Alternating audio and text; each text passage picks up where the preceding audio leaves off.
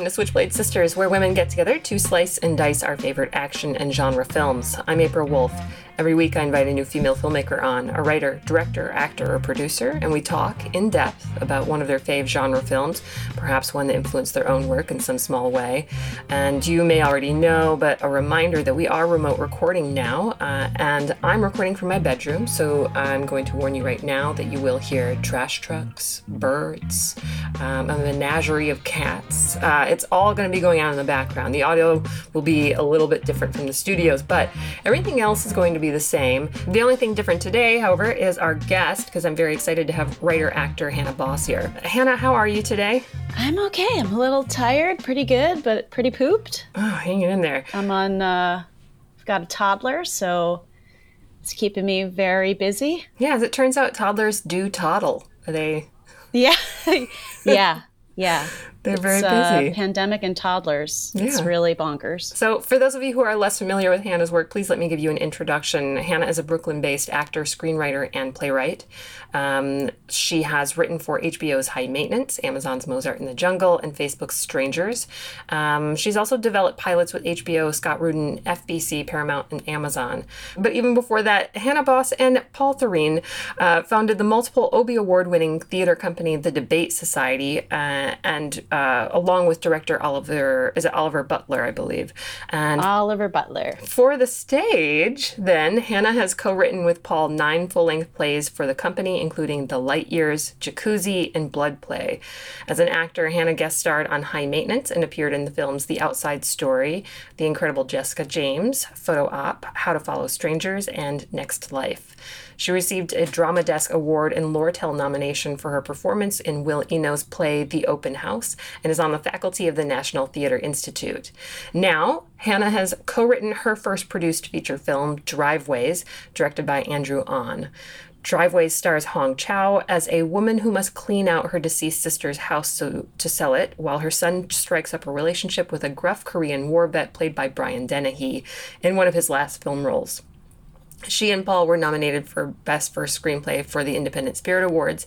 And currently, Hannah, you're working with Paul on a commission for Playwrights Horizon. Is that correct? Yes, we finished that play. Yes. Oh, lovely. Congratulations. Thank you. It took a long time. Yeah. Oh, man. I bet. Um, Yeah. Yeah. I mean, honestly, just doing all of these different things. Uh, are you tired? Uh yeah, I think uh I think I have pandemic tiredness, so it's a new level of tired. I was tired before. I should have taken a vacation a couple years ago. If someone had warned me, like an astrologer or something, I feel like I would have known this was coming and then I could have rested for this new level of tired. I really hope that you visit an astrologer after this. I don't trust him anymore after this. like they yeah, didn't Susan warn Miller us. is. Uh, yeah, they didn't warn us. Susan Miller's on my shit list. I took her. Uh, her at no, not really Susan Miller. I love actually love Susan Miller, and I'm still checking. Um, but uh, I don't know why no one saw this coming. But yes, I'm super tired. Hannah, the movie that you chose to talk about today is Adventures in Babysitting. Can you give us a little explanation why this is one of your fave genre films? You know, Adventures in Babysitting is just a bonkers film. Um, it's just it's part of that period of time where there were like these kid teen adventure movies, but this is a hybrid because it's also kind of an adult adventure movie, kind of a la Beverly Hills Cops, kind of. Mm-hmm. Um, and it's also just coming. I, I grew up in the suburbs of Chicago in Evanston, Illinois, and this period of time with Chicago movies, all of the I'm a huge John Hughes fan, and I chose Adventures in Babysitting because it's just a bizarre film, uh, and it sort of celebrates Chicago, even though it's one of those like very Toronto-y Chicago movies Oh yeah, definitely. and and I just love Elizabeth Shue.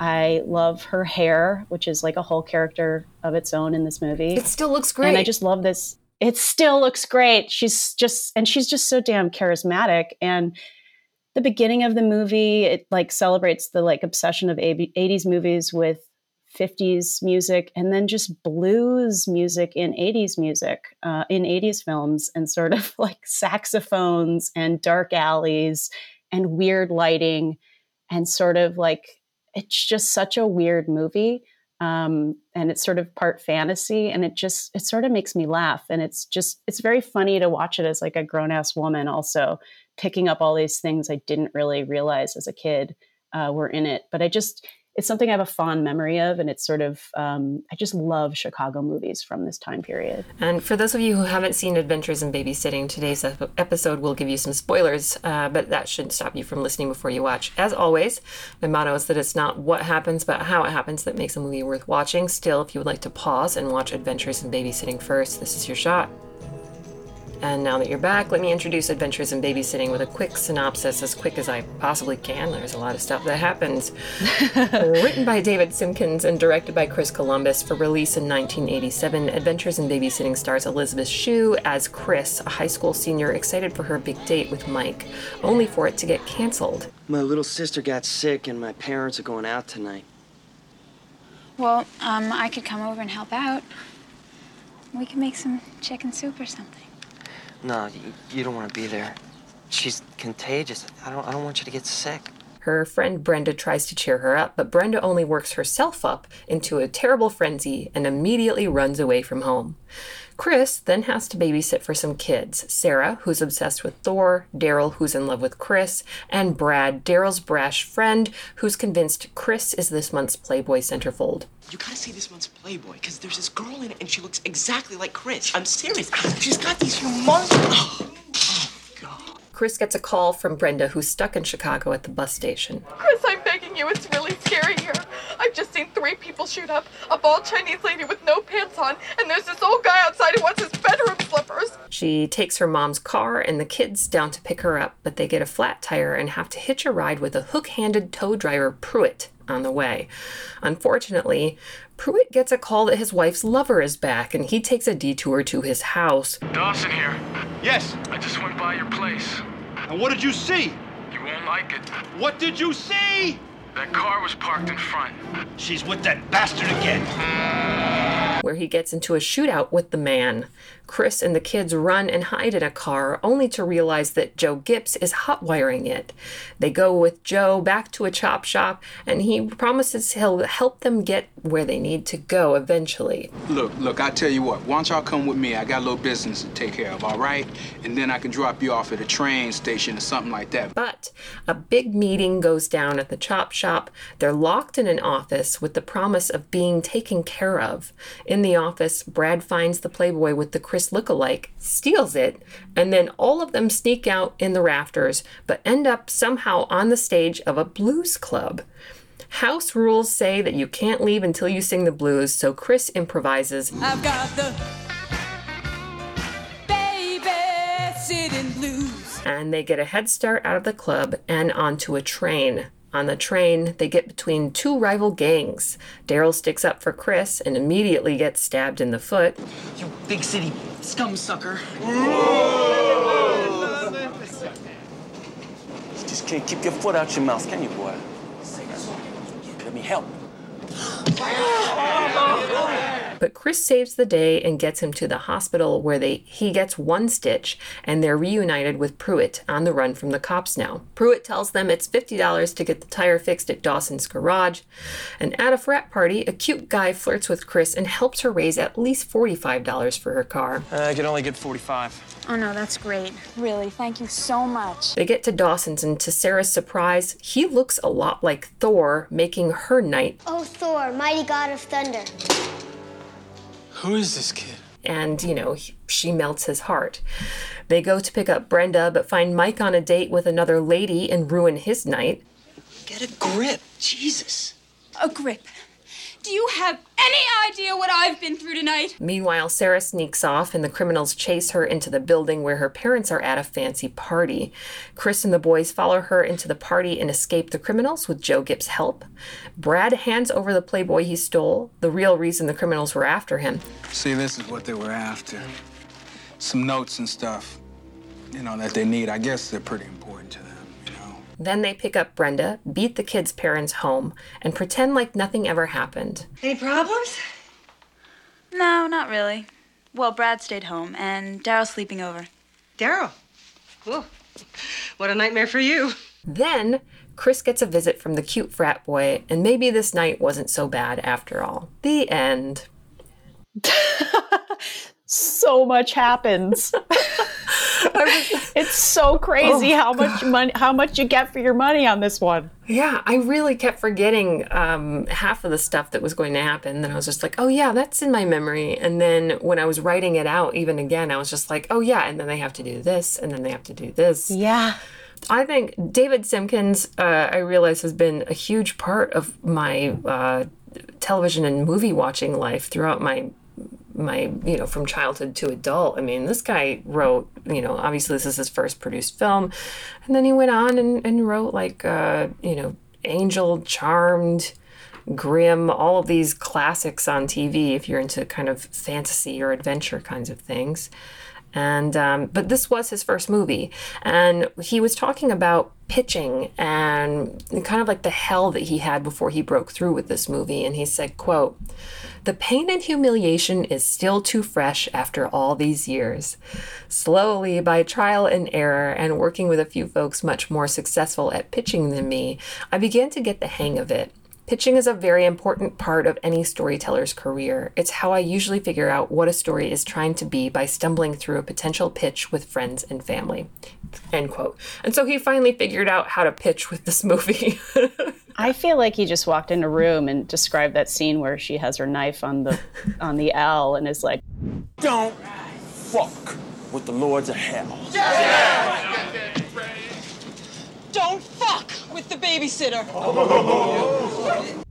because to me, I'm like, that's the point of this whole movie. That's know. that is it. I know. I know. I love it. And um and you know, the funny part is that that was really not part of the original if I remember correctly. Um you know, it was it was something that they had had, you know, added in after, you know, multiple drafts. Um and I like the idea that a movie this big in a studio, you can start with something that's completely different and then end on what we have now, which is a classic. And uh, I was curious about the things that you've worked on and, and your past and the kind of twisty turny paths that they take. You know, like how how different have you gotten from your original concept before? That's a great question. Um, you know, I I should just preface by saying that you know, Adv- Adventures in Babysitting is not like the quintessential piece that's influenced my writing, but um, it's funny to think about that I chose something where so many things happen because um, in a lot of the things that I write, um, it's a slow accumulation of small clues and human moments and experiences and small things that lead to something sort of bigger in the end um, that I hope you keep thinking about after. Um, when I was watching, rewatching this um, to chat with you, which by the way, I think it's pretty hilarious and sort of weirdly moving that we're two women in bedrooms across the country talking about adventures in babysitting. I just love that it takes a pandemic to like celebrate this movie and put it out in the zeitgeist again. But um, so many things happen in this movie, and um, and I like that. And I did think a lot of times about like I'm sure that this movie got a lot of notes and a lot of input on needing all these other things to happen. Um, but you know, it, I guess in my work, um, I start with an idea and I sort of I start with a world and I over create and then chisel out um, with my writing partner and sort of figure out the story we want to tell with lots of different layers. Um, but it's a lot less explicit than this kind of storytelling. But I, I usually sort of know um, a very general outline and it stays sort of on track, but there's always there's always things that influence it and you know feedback and uh, sort of taking a step away and let, and dreaming on a project and going back and realizing that there's a big thing missing and or there's a big discovery and then we change it uh, but but they don't they aren't usually that off um, but I'm I'm dealing with smaller pieces usually We're going to take a quick break. When we come back, uh, we'll talk all things adventures in babysitting.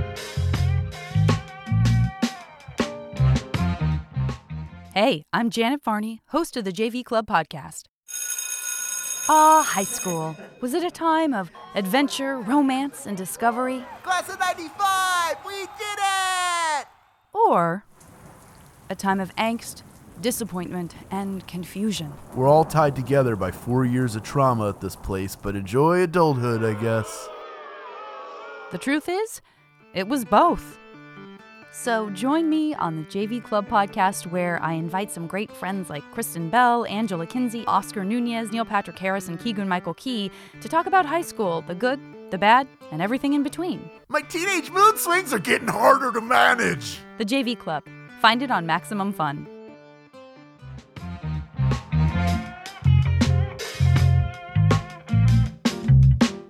Welcome back to Switchblade Sisters. I'm April Wolf, and I'm joined today by Hannah Bos, and we're talking about adventures in babysitting. Um, so, you know, as we kind of touched on before, uh, this script went through a bunch of changes with David Simkins. Um, at some point, he said, "quote The first draft was pretty much what you saw after it turned into this very complicated Ocean's Eleven heist film. That was the script Linda and Deborah read that their unpaid intern Stacey Sher, who's now a big deal, she got it to them, and it was pretty quickly." when Linda and Deborah said to me, We're not doing all this crazy heist stuff. That's way too expensive. And that's when it became a series of adventures, end quote. So it was a heist film. wow. There's so many bad guys.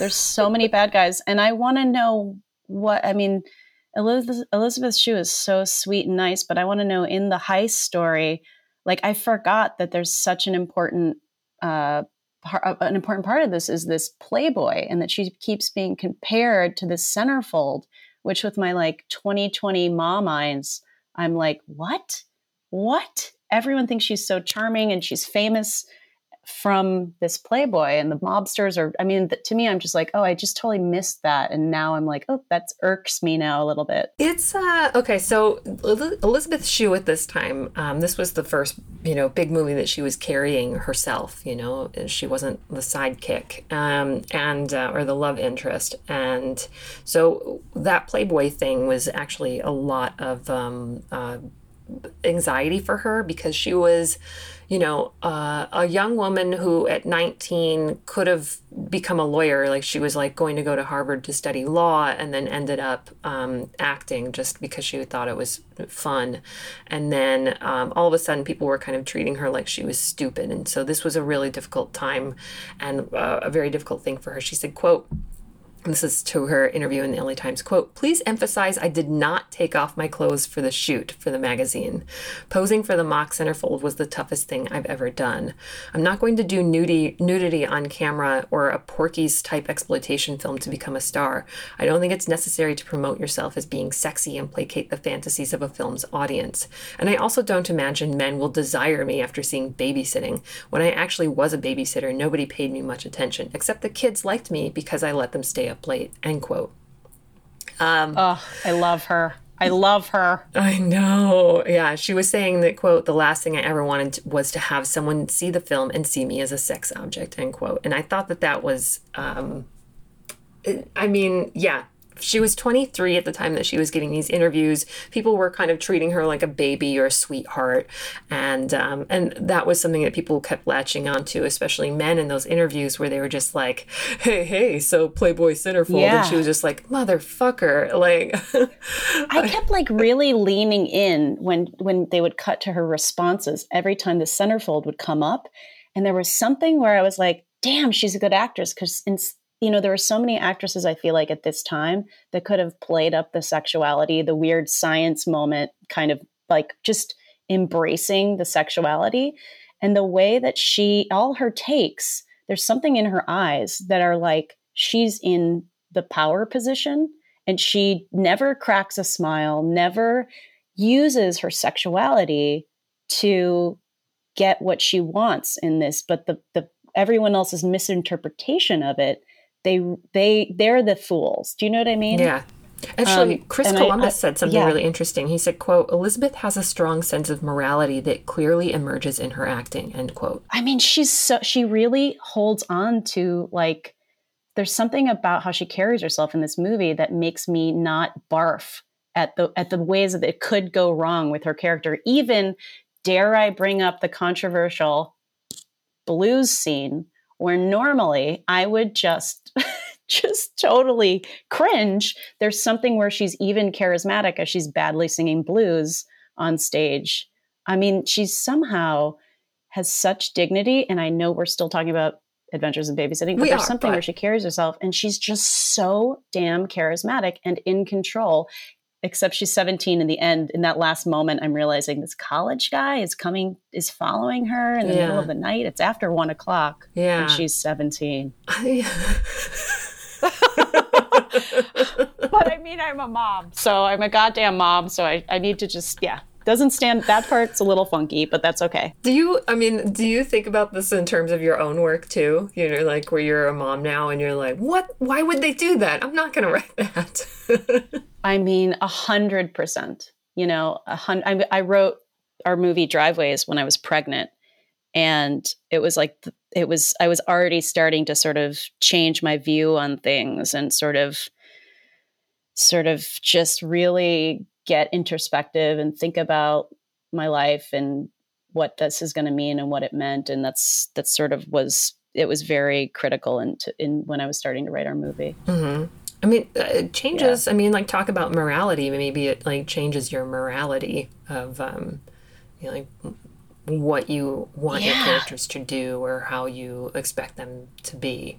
yeah, it's like making you think about responsibility in the characters you put out in the world um, on a different level, um, or you think about your own relationships with your your parents and um, how you're going to learn from either mistakes or you know learn from good things, and yeah, I have to say, I mean, you know, we've talked about John Hughes, and John Hughes was very much a, uh, a kind of close colleague and, and mentor for Chris Columbus, and this was his first feature film as a director. Chris Columbus had um, uh, obviously written um, before, but um, I watched this movie and I kind of almost prefer it to um, some of the John Hughes movies in the way that the women are um, uh, treated or not treated or their agency perhaps. Um, but i you know you had mentioned molly ringwald and um, as david simkins said quote paramount bought the movie. They optioned the script. We were in development for a year Ferris Bueller was kind of the big inspiration for this, so they had Molly Ringwald there. Deborah and Linda took the script to Molly, thinking it was a slam dunk. She said, No, I'm done with this stuff. Paramount had a dilemma. They were trying to figure out who in their roster of stars they had deals with that they could put in the babysitter role. For about a week, we all seriously considered Bette Midler, which would have been a major What? rewrite. And then, and then that fell away, thank God. Then they brought us Cher. Then they brought us, then they put us in turnaround, and we were all kind of bereft. I thought my career was over. I looked for another job. Deborah, Linda, and Chris, bless their hearts, took it and shopped it all the way down and got to Disney. Jeffrey Katzenberg said yes, and it happened right away. End quote. I. Uh, I really want to see the Cher version. I gotta say, oh my god, oh my god, this would be so amazing. It's oh my god. For for you and your career, I'm curious because you've done you know a lot of stage work, a lot of TV work, um, and you know with this feature film, are are you a person who has had to kind of rewrite for casting quite a bit, or has that been you know kind of free and clear, like casting's already done? You know, we don't have to think about that. Um, I a, a lot of a lot of my plays I've written for actors. My Paul Thureen and myself used to write just for ourselves um, our early plays, and then we start we'd we'd write specific roles for actors that we admired or wanted to write for.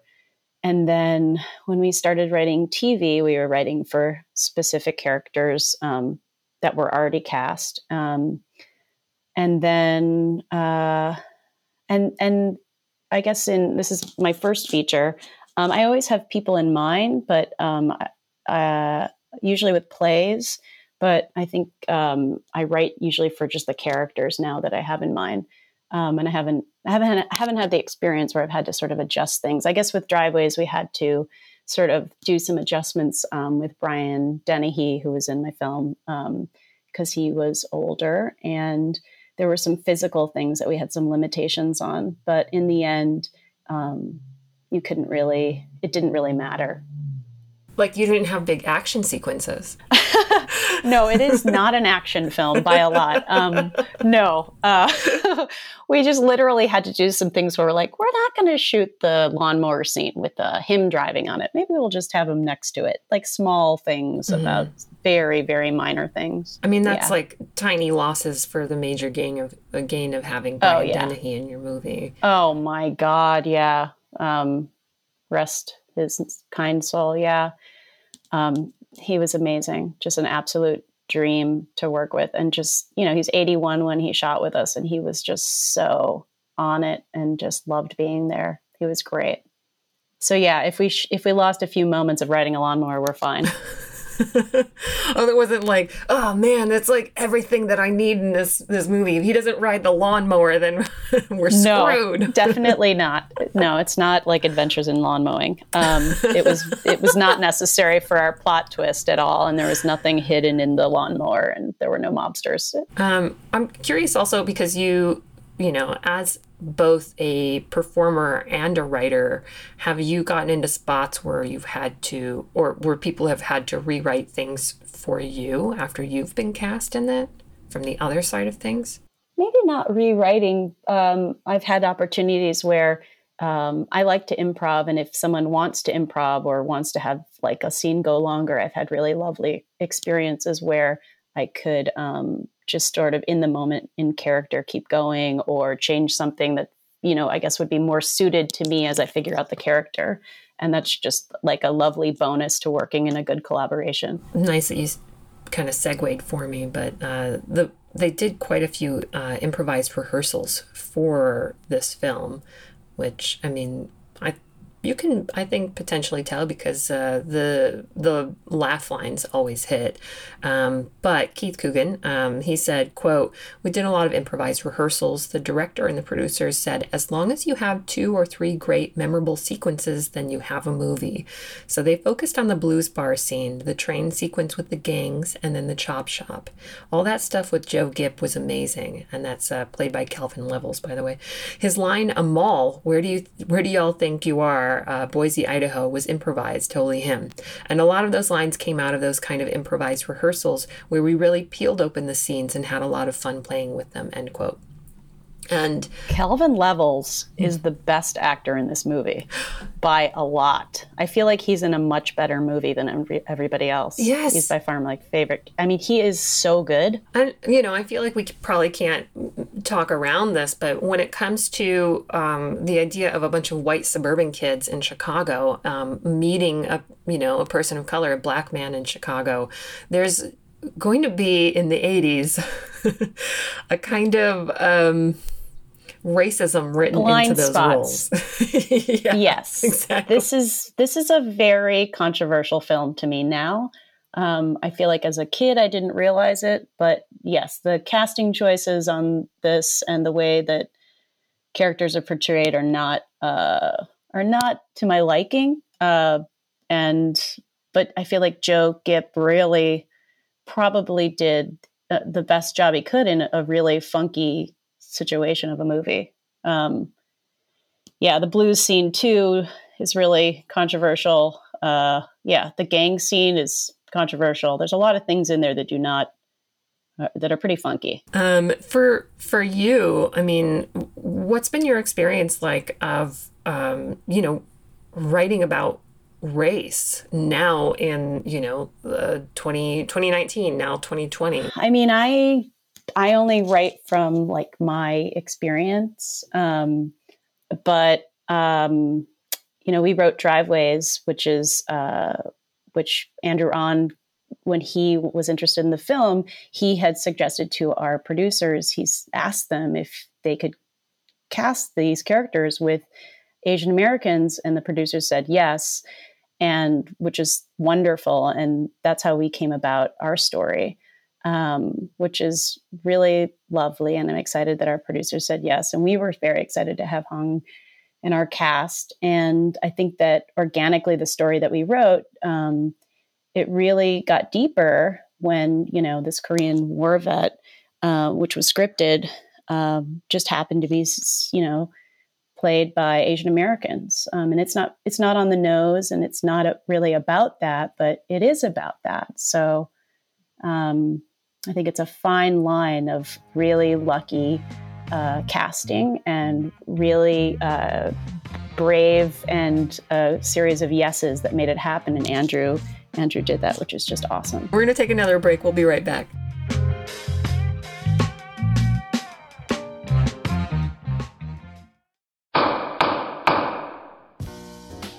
Judge John Hodgman won a Webby in the comedy podcast category.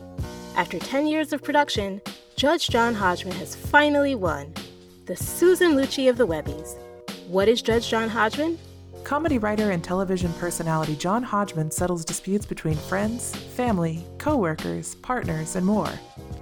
Is Machine Gun a robot? Should a grown adult tell his parents about his tattoos? Should a family be compelled to wear matching outfits on vacation?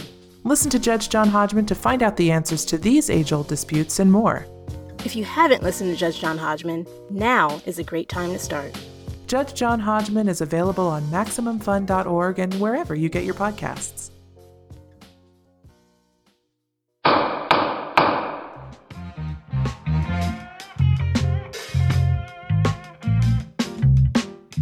Welcome back to Switchblade Sisters. I'm April Wolfe, and I'm joined today by Hannah Bos, and we're talking about adventures in babysitting.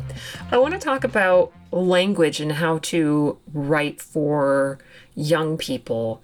Um, because David Simkins, you know, in the 1980s, he was growing up with, you know, like a John Hughes dialogue became normal and it became a, a normalized in terms of letting you know, teenagers be crude, letting kids be a little bit cruder and kind of being honest with that. And he said, quote, Somewhere along the line, executives, movie makers, storytellers realized that there was this audience there for kids who were not being spoken to, who were not being presented with the things that entertained them. If you're going to write for kids, to kids, about kids, I think you have to obviously write the way that they speak or risk not being truthful, end quote.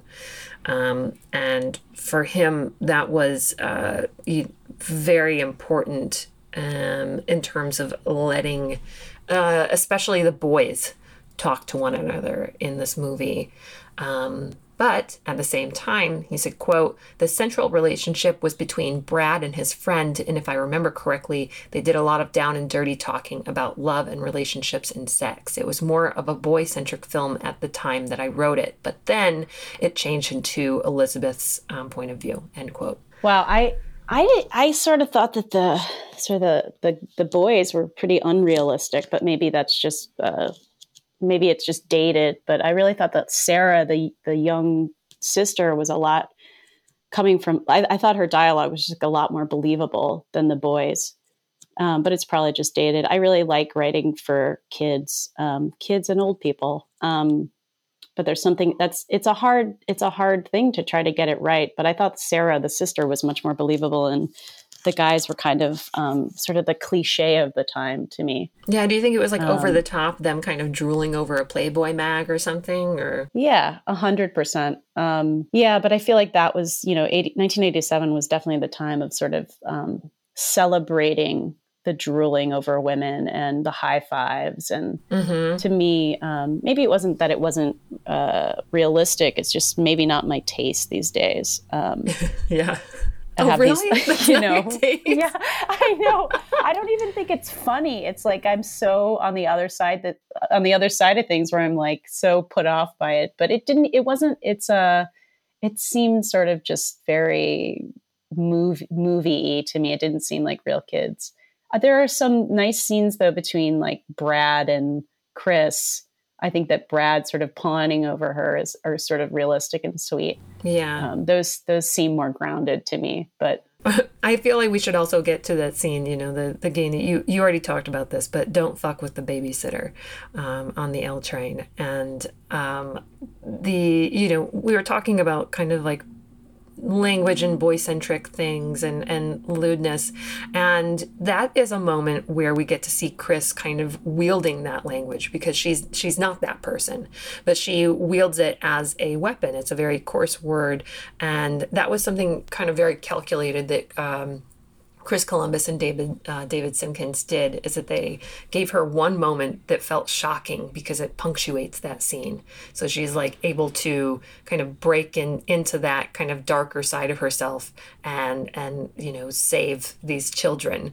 And and I think that I appreciate that kind of thing where they withhold, withhold, withhold so much for her and, and give her one moment of uh, kind of shock. And um, I fucking love that moment. I well, I love I love that moment. I love seeing her being so good. I love her carrying in her pocket like the cough syrup with her that she's still trying to get people right before that scene to like take naps. And then she gets to drop the F bomb and she does it so well. And it's what I remember from that moment. And it really makes the whole film better to Mm-hmm. me. And like this gives this movie more gravity. Um, I'm a huge F dropper.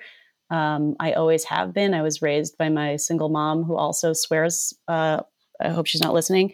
But um, I, I, you know, f bombs are something I thought about a lot while writing my film. Um, this single mother, Kathy, talking to her son, she swears, and I think that people swear, and I think that sometimes, and like I think that saying fuck sometimes really is what you're feeling, and there's no other way of expressing something. Um, and I feel like I didn't even realize this now, but Adventures in Babysitting does it to like the purest degree. I think that movie is better because of that F bomb. And it shocked me because I forgot it was there, even though I knew it was coming. But to hear it, I was like, this is so satisfying. This is like giving her some power um, in a movie also where it could be so many other versions of a ditzy character or again using her like sexuality. Um, but I love how she is sort of she's sort of like a, a little Wonder Woman in this movie in a way. when you're, I mean, you you write for TV a lot. Is that something that you're thinking about in terms of language and whether or not you're giving your characters like too many swears, or, or are you kind of tuned in? I've been lucky. I've been lucky to be on cable, um, so I don't I don't have um, as many constraints. But I know I've definitely had um, drafts of things where I was like, "This person is swearing a lot. We got to take a lot of this out." You know, Um, like you're rereading it and you're you- like, oh shit, what was I? I'm like, "Oh fuck, there's a fucking shit." Yep. I'm like, "Oh okay, yeah, there's that's a lot of swear words for that person." Uh, let's take out almost all of those. Yeah. yeah. So you have to do a swear pass. Oh, I definitely have to do a swear pass always. I think I had to do one on driveways also, um, especially to make sort of some stuff that happens later in the film um, land better. Um, I definitely had to. yeah. It's, sometimes there are uh, fuck moderations for sure. Um, yes, a, baro- a, a fuck barometer. um, that's why podcasts are fun. Do you have a, an amount that you can have in your podcast? No, we're just explicit. That's it. You're Mm. you're- free. You're free. I know, which is good for me because I don't think I'd be able to handle it. Um, the, I want to thank you so much for coming and, uh, well, you didn't go anywhere. I want to thank you so much for being in your uh, bedroom or your apartment and uh, talking about adventures and babysitting with us. And also, um, how can people watch your movie Driveways? Um, you can see Driveways. Um, you can rent it on Amazon and Apple and a lot of cable providers. Um, you can go to filmrise.com. Um, it's on the internet. It's it's hopefully easy to find now. And it came out. And yeah, please check it out. Go check out Driveways. Thank you. And thank you for listening to Switchblade Sisters. Uh, obviously, we've started doing something a little different at the end of every episode. Uh, from now on, I am uh, giving you a staff pick, a recommendation of a film directed by a woman. And, you know, hopefully you guys have a little extra time in between, you know, panicking, work, kids, pets, all of that, maybe gardening, baking, so you can watch a movie. Um, but the staff pick today is a little thematically linked, as I've been doing. Um, this one is maybe the darker side of a teenage girl going on adventures to try to um, save a family. This one would be Deborah Granik's Winter's Bone. Um, that one uh, got Jennifer Lawrence her breakthrough role, and you know, obviously her career is taken off. Uh, Deborah Granik is a past guest of ours too. She talked about Sam Fuller's pickup on uh, South Street, but Winter's Bone is a fantastic movie and is also its own kind of adventure film, um, you know, just with a lot, maybe more at stake. Uh, so take a look at that if you uh, have a chance. And if you want to let us know what you think of the show, you can tweet at us at Switchblade Pod or email us at switchbladesisters at maximumfun.org. And please check out our Facebook group too. That's facebook.com slash groups slash switchblade sisters. Our producer is Casey O'Brien. Our senior producer is Laura Swisher. And this is a production of MaximumFun.org. Don't fuck with the babysitter. MaximumFun.org. Comedy and culture. Artist owned, audience supported.